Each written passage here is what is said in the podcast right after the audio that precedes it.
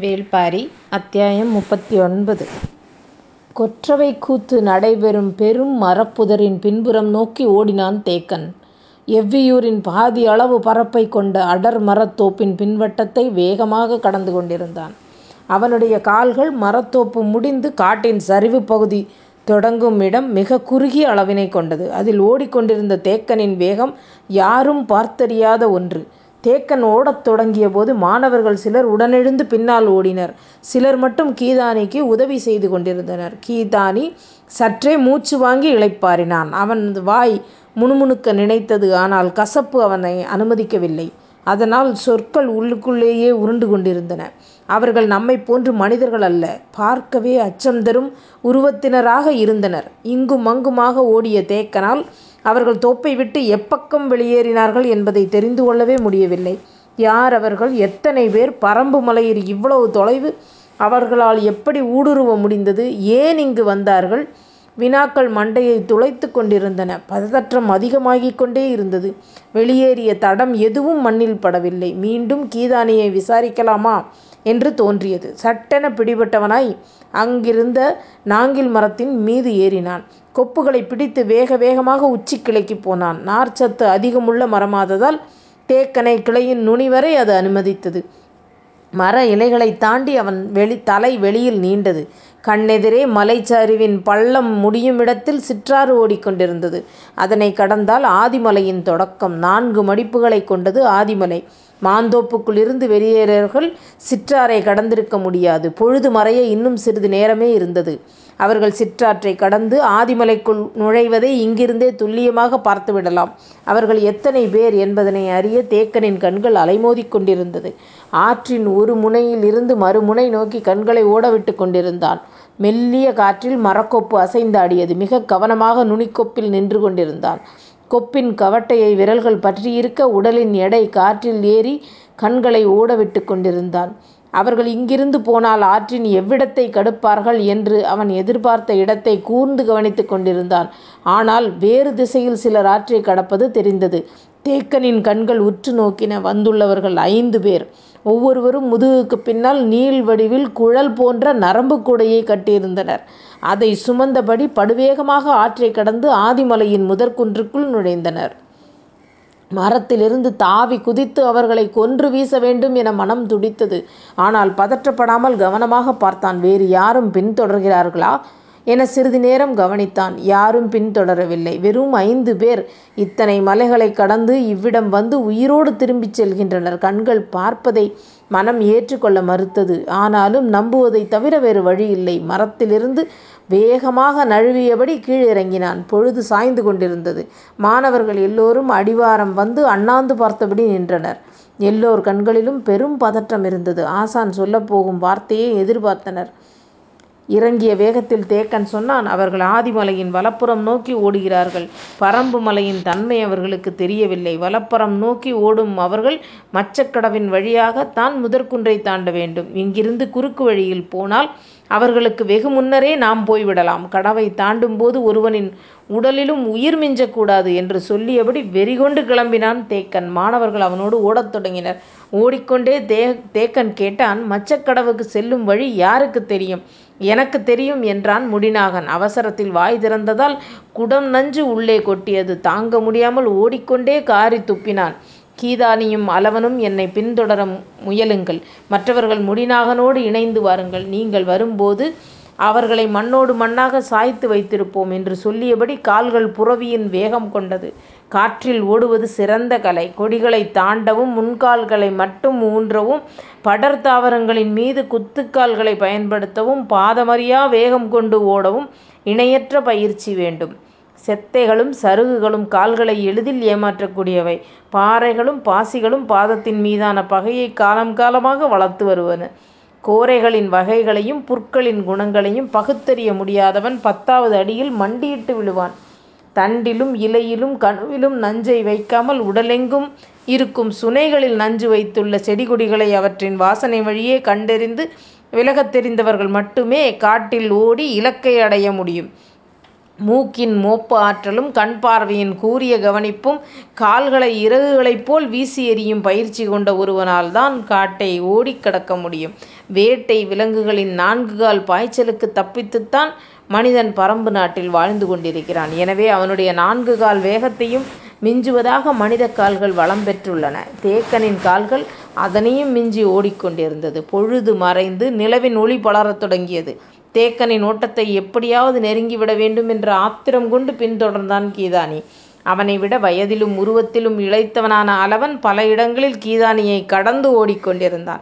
நேரம் கூடக் கூட தேக்கனின் வேகம் கூடியது. அவனது மனதில் கேள்விகள் அடுக்கடுக்காக மேலெழுந்து கொண்டிருந்தது. கீதானி மரப்புதருக்குள் இருந்து வந்து அவர்கள் வெளியேறிவிட்டார்கள் என்று சொன்ன பொழுதுக்கும் அவர்கள் சிற்றாற்றைக் கடக்கும் நேரத்திற்கும் இடையுள்ள நேரத்தைக் கணக்கிட்டபோது மனம் முதலில் அதிர்ச்சியடைந்தது. எப்படி இவ்வளவு குறுகிய நேரத்தில் அவ்வளவு தொலைவு எப்படிப் போயிருக்க முடியும் என வியந்தான். அவர்களின் வேகம் பிடிபடத் தொடங்கியது. அது வழக்கமான வேகம் அல்ல என்பதை மனது கணித்தது. ஓடிக்கொண்டே கேட்டான் அந்தக் கூடையில் என்ன கொண்டு போகிறார்கள்? மிகத் தொலைவில் வந்து கொண்டிருந்த இருவரின் காதுகளில் வினா சரியாக விழவில்லை. என்ன கேட்கிறீர்கள்? என கத்தினான் அளவன். தேக்கன் மீண்டும் கத்திச் சொன்னான். கீதானி இன்னொரு முறை வாய் வாய் திறந்து சொல்லி நஞ்சு கசப்பை விழுங்க ஆயத்தமாக இல்லை. நான் ஓடியாக வேண்டும். அதுதான் இப்போதைய தேவை என்று எண்ணியபடி வேகமாக ஓடினான். முன்னால் போய்க் கொண்டிருந்த அளவன் அதே வேகத்தில் பின்னால் திரும்பி தேக்கன் கேட்டதை மீண்டும் கேட்டான். கீதானி கையசைத்தவாறு சொல்ல அதனைப் புரிந்து கொண்ட அவன் மீண்டும் முன்புறமாக திரும்பி ஓடியபடி கத்திச் சொன்னான் அவர்கள் தேவவாக்கு விலங்கைப் பிடித்துக் கொண்டு போகிறார்களாம். அளவன் சொன்ன சொல் பெரும் மரம் சாய்வதைப் போல் தேக்கனின் மீது சாய்ந்தது. அதிர்ந்தான் தேக்கன். ஓடுவதா நிற்பதா? மனம் தள்ளாடியது. நம்ப முடியாத சொல். என்ன நடக்கிறது இங்கே எப்படி நடக்கிறது? பரம்பு மலையில் வேற்று மனிதர்கள் கடந்து வந்து தேவவாக்கு விலங்குகளை எப்படி பிடித்து கொண்டு போக முடியும்? சிந்திக்க சிந்திக்க விடை கெடுக்காமல் வெறி கூடிக்கொண்டிருந்தது முன்னிலும் வேகம் கொண்டு ஓடினான் தேக்கன். அவனுக்குப் பின்னால் வெகு தொலைவில் அளவன் வந்து கொண்டிருந்தான். புதர் கடந்து அடர் மரங்களுக்குள் நுழைந்தான் தேக்கன். அவனை இனி கண்ணீர் பார்க்க முடியாது. குறிப்பின் அடிப்படையில் தான் போக முடியும். எனவே அடுத்ததாக வந்து கொண்டிருந்த அளவன் ஓட்டத்தின் வேகத்தை குறைத்தான். நேரம் கழித்து கீதானி வந்து சேர்ந்தான். இருவரும் இணைந்து அடர்காட்டுக்குள் நுழைந்தனர். தேக்கனின் ஓட்டம் அதிவேகமாக இருந்தது. காரணம் எதிரிகளின் ஓட்டத்தைக் கணக்கிட்டதால். மச்சக்கடவிற்குத் தான் போகும் முன் அவர்கள் அதைக் கடந்துவிடக்கூடாது என்பதால் இன்னும் வேகமாக ஓடினான். நான்கில் ஒரு பங்கிற்கும் குறைவான குறுக்கு வழியில் தேக்கன் ஓடிக்கொண்டிருந்தான். அதே நேரத்தில் நான்கு பங்கு அதிகமான சுற்று வழியை எளிதாக கடந்து எதிரிகள் வந்து கொண்டிருந்தனர். நிலவு ஏறி இருந்தது காடெங்கும் ஒளி படர்ந்திருந்தது. மேல் மூச்சும் கீழ் மூச்சும் வாங்க மச்சக்கடவினை அடைந்தான் தேக்கன். வந்த வேகத்தில் சற்றும் இளைப்பாறாமல் பாறையின் மீதேறி கண்களை ஓடவிட்டான். இருளில் எதுவும் பிடிபடவில்லை. மூச்சு வாங்கி ஆசுவாசப்பட்டான். மீண்டும் தலை நீக்கி முன்புறம் சரிந்துள்ள காட்டைப் பார்த்தான். வெகு தொலைவில் பறவைகளை கலந்து பறந்ததைக் கண்டான். வருவது அவர்கள்தான் என்பதை உறுதிப்படுத்திக் கொண்டான். அவர்கள் வந்து கொண்டிருக்கும் இடத்தை நோக்கிக் கனைத்தான் இக்கடவினை நோக்கித்தான் வருகிறார்கள். அப்படியென்றால் போகும் பொழுது இவ்வழியாகத்தான் போயிருப்பார்கள். இக்கடவு அவர்களுக்கு நன்கு தெரிந்த ஒன்று. மனம் அவர்கள் திசைகளையும் எண்ண ஓட்டத்தையும் கணித்துக் கொண்டிருந்தது. மாணவர்கள் இருவரும் கீழ்ப்புறமிருந்து வரவேண்டும். எதிரிகள் வருவதற்குள் வந்துவிடுவார்களா என எண்ணிக் கொண்டிருக்கையில் இருவரும் வந்து சேர்ந்தனர். ஒரு வகையில் மாணவர் நிகழ்த்தியது வியப்புக்குரிய ஓட்டம்தான். தேக்கனின் கண்கள் ஆசானாய் இருந்து பெருமைப்பட நேரமற்று இருந்தது. தேக்கன் தாக்குதலுக்கான வழிகளைச் சிந்தித்தான். கடவின் விளிம்பு பகுதியில் இருவரையும் மறைந்து நிற்கச் சொன்னான். கடவின் வழியாக முதலில் வருபவனை நான் அடித்துத் தூக்கிய கணத்தில் பின்னால் வருகிறவர்கள் சுதாரித்து விடுவார்கள். உள்ளே ஆட்கள் இருக்கிறார்கள் என்பது அவர்களுக்குத் தெரிந்துவிடும். உடனே கடவின் பிளவுக்குள் வராமல் சுற்றி வர முடிவு செய்வார்கள். அப்பொழுது நீங்கள் விளிம்புப் பகுதியில் ஈட்டி மட்டும் தெரிவது போல் நீட்டிப் பிடியுங்கள். எல்லாப் புறமும் ஆட்கள் இருக்கிறார்கள் என்பதை அறிந்து கொண்டபின் அவர்கள் பதற்றத்தில் திசை தடுமாறுவார்கள். வேறு வழியில்லாமல் துணிந்து கடவினை கடக்க முயல்வார்கள். அல்லது திசை குழப்பத்தில் பின்வாங்க நினைப்பார்கள். ஒருபோதும் விளிம்பில் தெரியும் ஈட்டி மினைகளை நோக்கி வரமாட்டார்கள். அவர்கள் கடவினை தாண்ட நினைத்தாலோ பின்வாங்கி நின்றாலோ நான் பார்த்துக்கொள்வேன் அக்கணம் அவர்களுக்குள் முளைக்கும் அச்சமே அவர்களை அழித்துவிடும். அவர்கள் சுதாரிப்பதற்கு முன் அழிவின் கொடூரத்தை அவர்கள் கண்களுக்கு காட்டுவேன் என்றான் தேக்கன். மூக்கு விடைத்து மேல் மூச்சும் கீழ் மூச்சும் வாங்கிய இருவரும் தேக்கனின் ஆவேசம் இறுகப் பற்றியது. ஈட்டியை உறுதி கொண்டு பிடித்தனர். கீதானி வலப்புறமும் அளவன் இடப்புறமுமாக விளிம்பு நோக்கிப் போனார்கள். தேக்கன் முதல் ஆளாய் அடித்து தூக்கும் வரை ஈட்டி வெளிநீட்டிவிடக் கூடாது என்பதில் கவனமாக இருந்தனர். கடவின் ஒரு பகுதியில் மெல்லத் தலை தூக்கியபடி எட்டிப் பார்த்தான் தேக்கன். அவர்கள் வரும் நேரத்தை மனம் கணித்தபடி காத்திருந்தது. காலடித் தடங்கள் கேட்கின்றனவா என்பதைக் கூர்மையாக கவனித்து வந்தான். முன்புறமிருக்கும் பாறையிலிருந்து பறவை ஒன்று ஒலி எழுப்பியது. அவர்கள் நெருங்கிவிட்டார்கள் என்பது தெரிந்தது. ஓடிவரும் அசைவில் தேவவாக்கு விலங்குகள் ஓசை எழுப்பிய வண்ணம் இருந்தது. தேக்கன் கடவுக்குள் நுழைபவனைத் தோதான திசையிலிருந்து தாக்க, கால்கள் இரண்டையும் பாறையின் செதில்களுக்கு ஏற்ப இறுக அமுக்கிக் கொண்டிருந்தான். கீதானியும் அளவனும் தேக்கனை உற்றுப் பார்த்துக் கொண்டிருந்தனர். தேக்கனின் கைகள் இரண்டும் பன்றிக் கொம்பினை உள்ளங்கைக்குள் கொண்டு வந்தன. முதல் ஆள் கடவினை நோக்கி முன்னேறி வரும் ஓசை கேட்டது. தேக்கன் பாறையோடு பாறையாகச் சாய்ந்து அடித்துத் தாக்க ஆயத்தமாக இருந்தான். பாறை காலடி ஓசை கேட்ட கணத்தை மனம் கணிக்குமுன் கடவின் பிளவை ஒரு உருவம் எட்டிப் பாய்ந்து கடந்தது. கண்க முடியாத வேகத்தில் நிகழ்ந்த இச்செயலை விட்டுவிடாதபடி அவன் முதுகுப்புறத்தை நோக்கி மின்னல் வேகத்தில் பாய்ந்தான் தேக்கன்.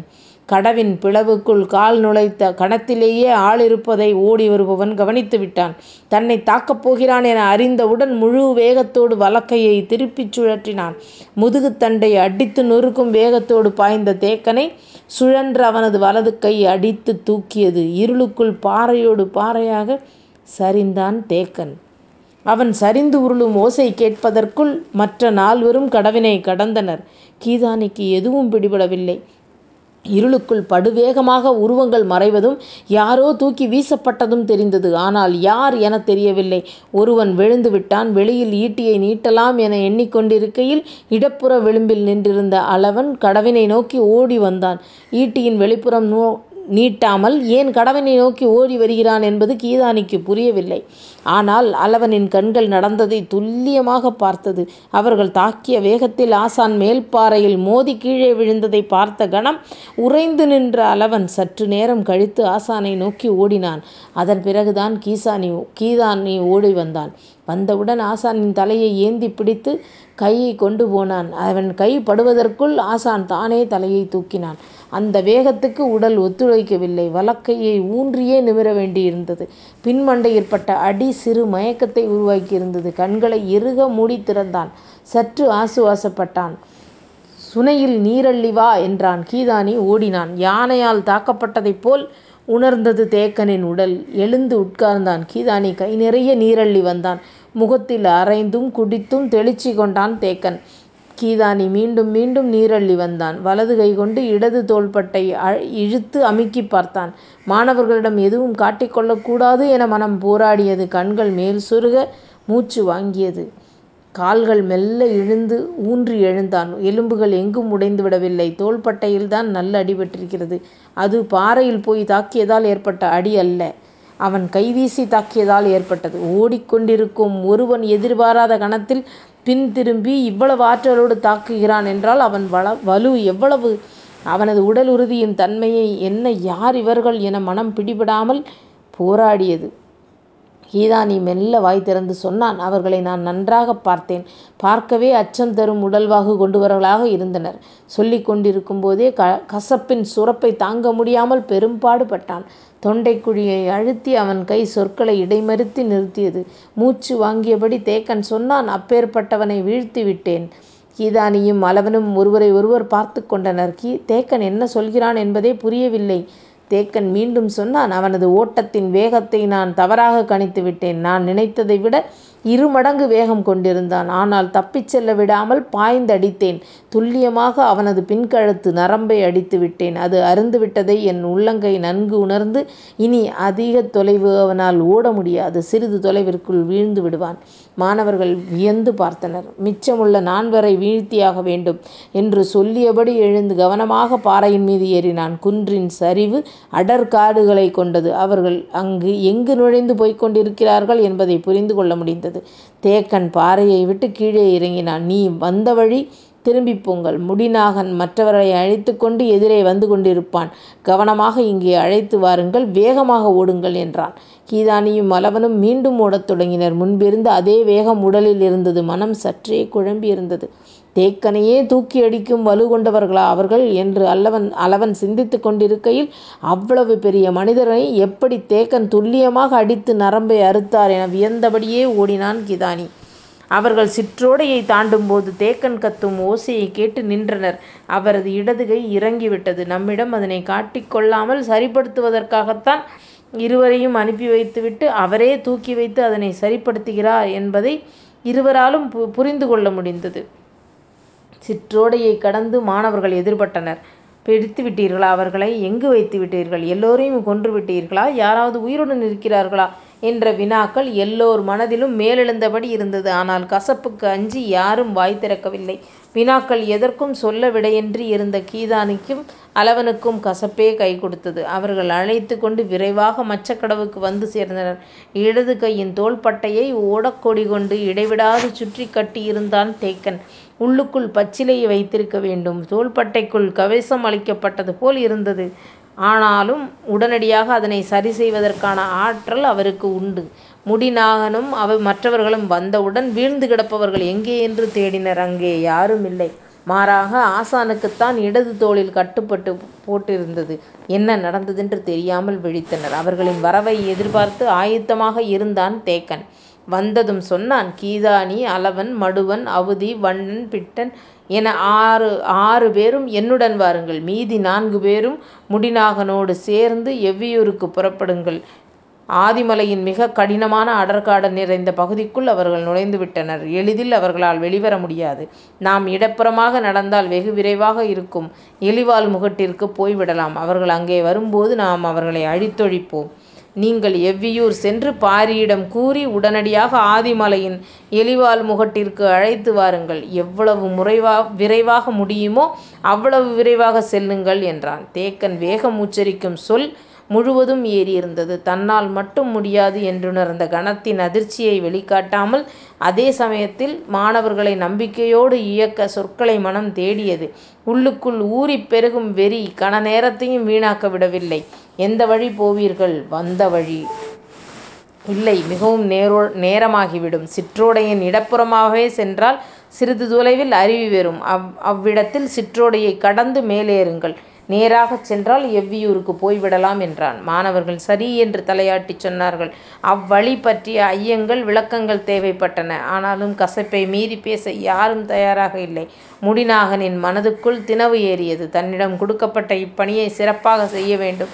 ஆபத்து வரும்போதுதான் அதனை எதிர்கொள்ளும் இடத்தில் ஒருவன் இருப்பதுதான் வீரம். அவன் வழங்கும் வாய்ப்பு. அதனை வெற்றியாக முடிக்கவே ஒவ்வொருவனும் ஆசைப்படுகிறான். வலிமையான ஆயுதங்களை முடிநாகன் குழுவிற்கு வழங்கிய தேக்கன் ஓடுங்கள் என்று கத்தினான். பாறைப் பொடவுக்குள் இருந்த பறவையொன்று படபடத்தது. முடிநாகனும் மற்றவர்களும் அடுத்த அடி எடுத்து வைக்குமுன் தேக்கன் சொன்னான் ஈன்ற புலி உங்களை விரட்டுகிறது. இருளைக் கிழித்து நகரும் கால்கள் வேகம் மட்டுமே உங்களைக் காப்பாற்றும் என்ற எண்ணத்தோடு ஓடுங்கள். தேக்கன் சொல்லி முடிக்குமுன் பாறையின் கீழ்ப்புறம் நோக்கிப் பாய்ந்தனர் ஐவரும். அடுத்த நாளைக்கு பார்க்கலாமா?